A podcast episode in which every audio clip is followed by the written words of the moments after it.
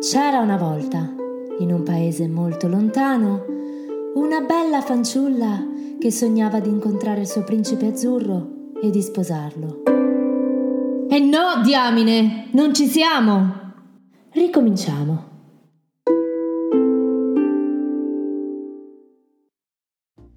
Amiche e amici carissimi, mi siete mancati, come state? Io sono Claudia e in questo podcast La bella emancipata Walt dobbiamo parlare analizziamo le favole e i cartoni più amati in modo comico e dissacrante e li riscriviamo in chiave diversa, offrendo una caratterizzazione più emancipata a principesse ed eroine. Di cosa parliamo oggi? Allora, abbiamo aperto un sondaggio su Twitter e Facebook e avete espresso la vostra preferenza.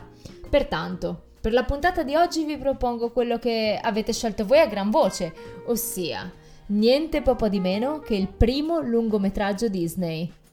Signore e signori, Biancaneve e Sette Nani. Basato sull'omonima fiaba dei fratelli Grimm, uscito nel 1937, è stato il primo film d'animazione prodotto negli Stati Uniti. Voi mi direte, beh, cioè, è ovvio che sarà da rivedere. È il primo in assoluto. Di certo non sarà stato femminista. Mi piace vincere facile, insomma. In effetti sì, anche perché, diciamolo, cioè, nel senso stiamo parlando del 1937. E vi ricordo che proprio in questi giorni, il primo febbraio, c'è stato per noi un anniversario importantissimo, il 76esimo anniversario dell'estensione del voto alle donne che è stato proprio il primo febbraio del 1945. Voto che poi si è espresso in maniera pratica nel, nell'aprile del 1946 per la prima volta per delle amministrative e poi, cosa ancora più importante, nel 2 giugno, sempre del 46, per la scelta tra monarchia e repubblica. Quindi, se nel 1937, almeno in Italia, noi donne manco potevamo votare, che cosa ci potevamo aspettare? Chiaramente. Ovvio però ammetterete che non ci siamo arresi nemmeno coi film più recenti. Un po' lo avete già visto e poi via via ne scoprirete degli altri. In pratica, in questo podcast non si guarda in faccia a niente e a nessuno. Lo scopo comunque, lo ricordo, è quello di dare una chiave di lettura differente, un'idea alternativa non di distruggere così come se non ci fosse un domani soltanto per partito preso, no, perché sappiamo che va tutto contestualizzato, ma decidiamo che vogliamo proporre una soluzione diversa. E quindi è arrivato il momento di ricordarci la trama di Biancaneve. Eccola qui. Biancaneve è una dolce bambina rimasta orfana di madre che vive con il padre e la sua matrigna, una perfida regina a cui interessa solo il suo aspetto fisico e che ogni giorno domanda al suo magico specchio, servo delle sue brame, chi sia la più bella del reame. Quando viene a mancare anche il papà della povera Biancaneve, la regina, consumata dall'invidia nei confronti della bella figliastra, la riduce a sguattera. Con il passare degli anni, però, la ragazza cresce e con lei la sua bellezza, tanto che un giorno lo specchio magico informa la regina che ormai la più bella del reame non è più lei, ma proprio Biancaneve. Furiosa della terribile notizia e gelosa del fatto che il principe l'abbia già notata, la matrigna ordina a un cacciatore di condurre la giovane nel bosco e di ucciderla e di portarle in uno scrigno il cuore di Biancaneve come prova. Ma il cacciatore non ha il coraggio di compiere un simile gesto nei confronti di una fanciulla così pura e innocente, e così rivela a Biancaneve le intenzioni della regina, spingendola a fuggire nel bosco. Biancaneve fa amicizia con gli animali della foresta, che la conducono in una casetta in mezzo al bosco. Scoprirà ben presto che la dimora è abitata da sette simpatici nani che lavorano in una miniera Dopo un po' di esitazione, i nani decidono di accogliere in casa Biancaneve, che si offre di pulire e cucinare per loro. Tutto scorre tranquillo fino a quando la malvagia regina scopre dallo specchio che il titolo di più bella spetta ancora a Biancaneve, che quindi deve essere ancora viva. La regina, che in realtà è una strega cattiva, prende le sembianze di una vecchietta e raggiunge la casetta dei nani per ingannare e uccidere Biancaneve, offrendole una mela avvelenata che fa cadere la fanciulla in un sonno mortale. Nel tentativo di scappare dai nani, la regina cade da una rupe e muore. Piangendo, i nani adagiano Biancaneve in una bara di cristallo, davanti a casa, dove passa il principe che, incantato dalla sua bellezza, le dà un bacio, spezzando così l'incantesimo. Biancaneve si sveglia e i due vivono felici e contenti. Allora, la storia è tenera. Soprattutto i nani lo sono.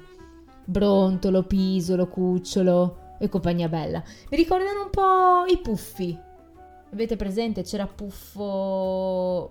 non lo so, al momento in realtà mi viene in mente soltanto Puffetta, però avete capito il concetto.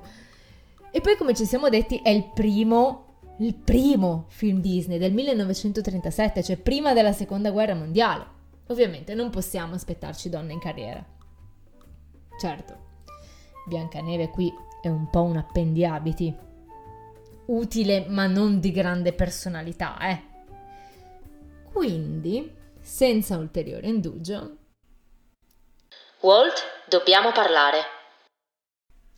Ecco come la riscriverei nel 2021. Biancaneve è una dolce bambina rimasta orfana di madre. Ecco la prima della serie. Che vive con il padre e con la sua matrigna, una perfida regina a cui interessa solo il proprio aspetto fisico e che ogni giorno domanda al suo magico specchio, servo delle sue brame, chi sia la più bella del reame. Beh, madre Gothel di Rapunzel deve essersi un po' ispirata a lei, mi sembra chiaro. Poi un giorno qualcuno mi spiegherà perché in sti cartoni o fiabe sono sempre le povere mamme a lasciarci le penne. Le possibilità di solito sono due, non è che, che c'è molto altro. Eh? O, o, muore la mamma, come qui, Cenerentola, la bella e la bestia, oppure muoiono tutti e due. Vedi Frozen. La mamma vedova non è mai prevista.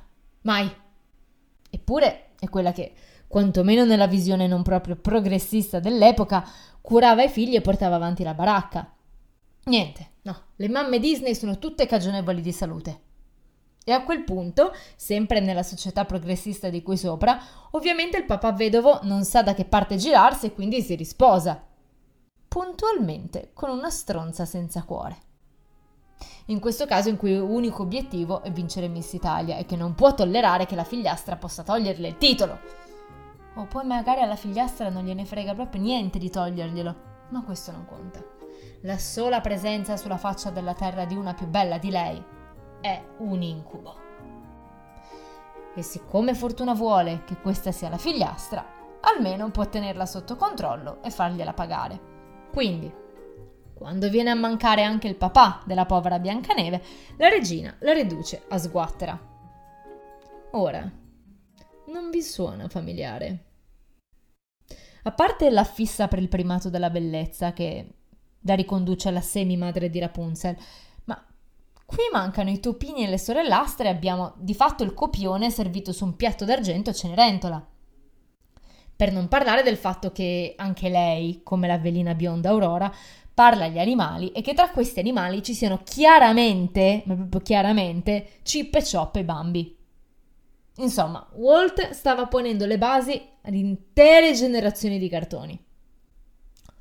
Comunque, con il passare degli anni, la ragazza cresce e con lei la sua bellezza, tanto che un giorno il principe passa di lì. Oh, avete notato che sti principi non hanno mai un cazzo da fare se non passare di lì? Bah. Comunque, passa di lì, la vede e se ne innamora. Pam! Al primo sguardo con tanto di scena dal balcone, un po' alla Romeo e Giulietta. Sicché anche lo specchio magico informa la regina che ormai la più bella del reame, eh, mi spiace, ma non è più lei, ma proprio Biancaneve. Due righe di fatti suoi se le poteva pure fare, eh, però vabbè, la regina lo paga per quello. Non l'avesse mai detto. Furiosa della terribile notizia, la matrigna ordina a un cacciatore di condurre la giovane nel bosco e di ucciderla e di portarle in uno scrigno il cuore di Biancaneve come prova. Un rimedio un po' forte, a mio avviso. Oh, ma cosa non si fa per la prima di copertina? Chi sono io per giudicare? Grazie a Dio, il cacciatore la ritiene un tantino svitata e quindi non ha il coraggio di compiere un simile gesto nei confronti di una fanciulla così pura e innocente e così rivela a Biancaneve le intenzioni della regina Gargamella spingendola a fuggire nel bosco. Faccio finta di non accorgermi che anche qui è un uomo che le salva la vita e passo oltre. Così decido di essere superiore, solo perché alla fine la figura del cacciatore nelle fiabe, a differenza che nella vita reale, è sempre un po' carina, Vedi, vedi un po' Capoccetto Rosso, ad esempio, no? Fatto sta che Biancaneve fa amicizia con gli animali della foresta, che come agenti tecnocasa la conducono in una casetta in mezzo al bosco. Quella che su immobiliare.it si descriverebbe come mm, graziosa, come dire un buco. La casa è peraltro un disastro, ma Biancaneve investe Marie Kondo, si mette lì e la mette a posto in 448. Qui Walt fa un po' uno spoiler alert per Mary Poppins. Basta fischiettare che tutto si mette in ordine. Oh, vi giuro, ci ho provato un sacco di volte. Ma no, non funziona, non funziona, non c'è verso. Niente. Comunque, Biancaneve scoprirà ben presto che la dimora è abitata da sette nani che lavorano in una miniera. Simpatici, ma non troppo, i nani hanno un po' di esitazione all'inizio, ma poi decidono di accogliere in casa Biancaneve, che si offre di pulire e cucinare per loro. Vuoi mettere? Cioè, una badante straniera, giovane e carina. Sti nani sembrano un po' i sette personaggi maschili di Sette spose per sette fratelli, avete presente? No! Male! Guardatelo subito! Come vi ho già detto altre volte, oltre ad essere appassionata di film Disney, io sono anche un'appassionata, appassionatissima di musical. E Sette spose per sette fratelli è una videocassetta che quando ero bambina ho letteralmente consumato. Insieme a quella dell'opera della Tosca. Non fatemi domande, non è il momento. Fatto sta che in Sette spose per sette fratelli ci sono questi sette ragazzi, figli eh, cioè non c'è niente da dire, praticamente gli Avengers, ma buzzurri come pochi, proprio cavernicoli. Ci vogliono le sette ragazze, tra parentesi, rapite senza il loro consenso, per metterli in riga. Ecco, stessa cosa vale per i nani. Comunque, alla fine gli otto improbabili personaggi fanno in qualche modo amicizia. Nel frattempo, la regina prepara una pozione a base di quinoa, broccoli, semi di chia e bacche di goji e si trasforma in una bruttona che indurrà Biancaneve a sbanfarsi una mela avvelenata. Avete presente quando Carrie Mathison di Homeland prepara la siringa per immobilizzare Saul Berenson? Ecco, solo che lei lo faceva per fermare la guerra con il Pakistan e salvare il mondo, e non per vincere Miss Italia. Ma le priorità delle persone possono essere diverse, mi rendo conto, cioè dicono tutti che il mondo è bello perché è vario, questo almeno è quello che continuano a dirci. Io qualche dubbio ce l'ho. Ma lasciamo perdere. Quindi poi, canzoncine, specchi, strudel scaduti, drammi, baci e cuoricini. E vissero tutti felici e contenti, no? Errato. Niente affatto.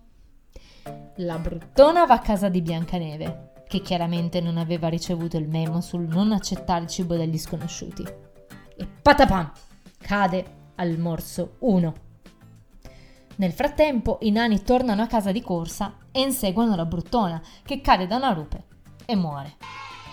Insomma, sta strega bruttona avrebbe decisamente avuto bisogno di ripetizioni da Carrie perché manco una parte da comparsa si merita in Homeland. Proprio una dilettante. Ma ecco il colpo di scena. I nani rientrano a casa e trovano Biancaneve a terra. Tutto farebbe sembrare che sia stecchita. Ma i nani non si arrendono, perché dovete sapere che tra una torta salata e un soufflé al cioccolato, Biancaneve aveva insegnato ai nani non solo come lavarsi le mani, ma anche importanti nozioni di cultura generale, per far sì che sapessero stare al mondo. In pratica Biancaneve aveva spiegato ai sette buzzurri ignoranti un po' di ABC, così che poi non se ne andassero in giro urlando non so, non ce n'è streghiddi. Ecco così, me ne è venuto in mente uno a caso. Quindi i sette dell'Apocalisse si mettono all'opera, manco fossero The Midnight Club di Riverdale contro il Gargoyle King. Fatto sta che si ricordano di una lezione di chimica di Biancaneve e grazie ai puntuali insegnamenti riescono a creare l'antidoto per la pozione velenosa che salverà la vita alla loro cara Biancaneve. Biancaneve si sveglia e li ringrazia. Poi si rende conto che alla fine della fiera più che altro deve ringraziare se stessa visto che grazie alle sue lezioni che nani l'hanno potuta salvare. Per cui capisce che d'ora in poi deve smettere di fare la colf e pretendere un po' più di rispetto. Proprio in quel momento passa di lì il principe azzurro. Un'altra volta. Non c'è un cazzo da fare, è inutile. Che le chiede se può aiutarla. È lì Tronfio, che pensa che sta facendo il suo dovere da principe azzurro e potrà vincere una medaglia d'oro per salvare la sua bella. Già si vede sulla copertina di GQ. Lei ci pensa un attimo e gli dice sì, guarda, sono un po' stanca. Andrei proprio a farmi un pisolino. Nel frattempo, potresti aiutare i miei amici nani a preparare la cena e a rassettare la casa? Principe e nani si guardano, colti di sorpresa, e non riescono a ribattere. Al che Biancaneve conclude. Ah, e sentiti libero di portare il dolce, ma sono allergica alle mele, eh? Quindi una mille foglie andrà benissimo. Voci riportano che sette nani, sempre grazie alle lezioni di Biancaneve, abbiano continuato a studiare e inventato il robottino cattura polvere e quello da cucina multifunzionale. Da quel momento nessuno avrebbe più dovuto alzare un dito in casa. Il principe è un agente di commercio per la suddetta azienda e vende i prodotti porta a porta. Biancaneve ha invece fondato un'azienda di giocattoli il cui pezzo forte è uno specchio magico, alla cui domanda dei bambini chi è la più bella del reame? risponde con i nomi di donne che hanno lasciato il segno e cambiato la società, perché quella, dice lo specchio, è la vera bellezza a cui aspirare. Secondo la rivista Forbes, Biancaneve è tra le 100 donne più influenti al mondo. Cosa ne pensate? Spero che voi ascoltatrici e ascoltatori che avete votato per Biancaneve nel sondaggio siate soddisfatti del finale. In ogni caso non dimenticate di lasciare i vostri commenti sulla nostra pagina Facebook La Bella Emancipata, di ovviamente seguirci su Facebook, su Instagram, su Twitter e ovviamente di iscrivervi al podcast sulla piattaforma che preferite, da Spotify, a Google Podcast, a Amazon Music, a Apple Podcast, eccetera, eccetera, eccetera. Cioè veramente da tutte le parti. E ovviamente spargete la voce. Quindi a presto, carissime e carissimi, buon mese. Grazie e ciao. Un abbraccio. Scrissero le favole nell'antichità, è tempo di riscrivere